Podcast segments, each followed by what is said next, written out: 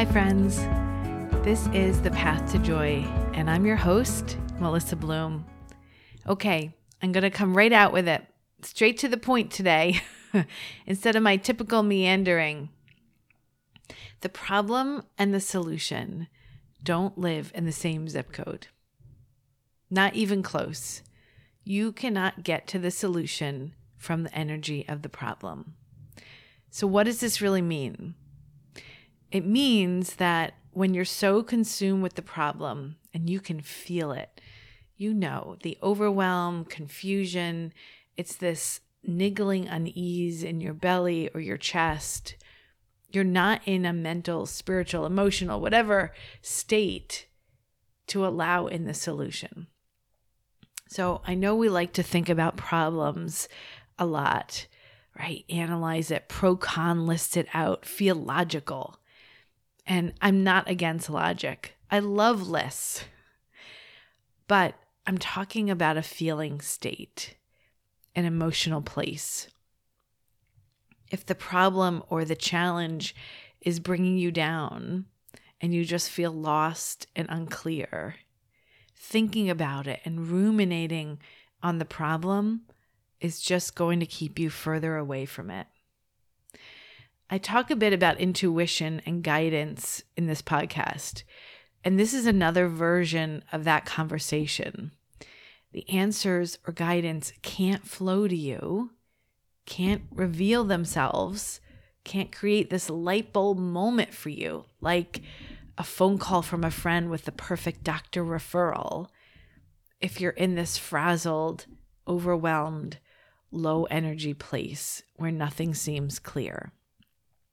You could hear the perfect answer to your problem in this low energy state and you'd never know it. It would just blend in with all the other noise in your head. So, how do we actually separate ourselves from the problem in order to receive the solution? Well, first, it's a matter of putting your hand on your heart, physical touch, and telling yourself, listen, Sally, you need to take a moment and step away from this problem. Pause your spiraling thoughts. And then you have to tell yourself, Sally, there's an answer. There's a solution. You can't see it yet, but it exists. And you just have to get in the vicinity of it. So then it's time to do anything you can to shift your focus away from the problem. I know this is the really tricky part because our problems can feel like they take up all the air in the room right? They hold our attention. It's like this massive pink purple elephant in the room. And how could you ever shift your gaze away from it? But you can. Incrementally, you can. Shift your focus to what you love your dog, your plants, your oatmeal, your tea, maybe your spouse. And then moving, moving your body helps a ton take a quick walk, go up and down your stairs. When you get blood flowing and pumping, you're physically moving energy in your body.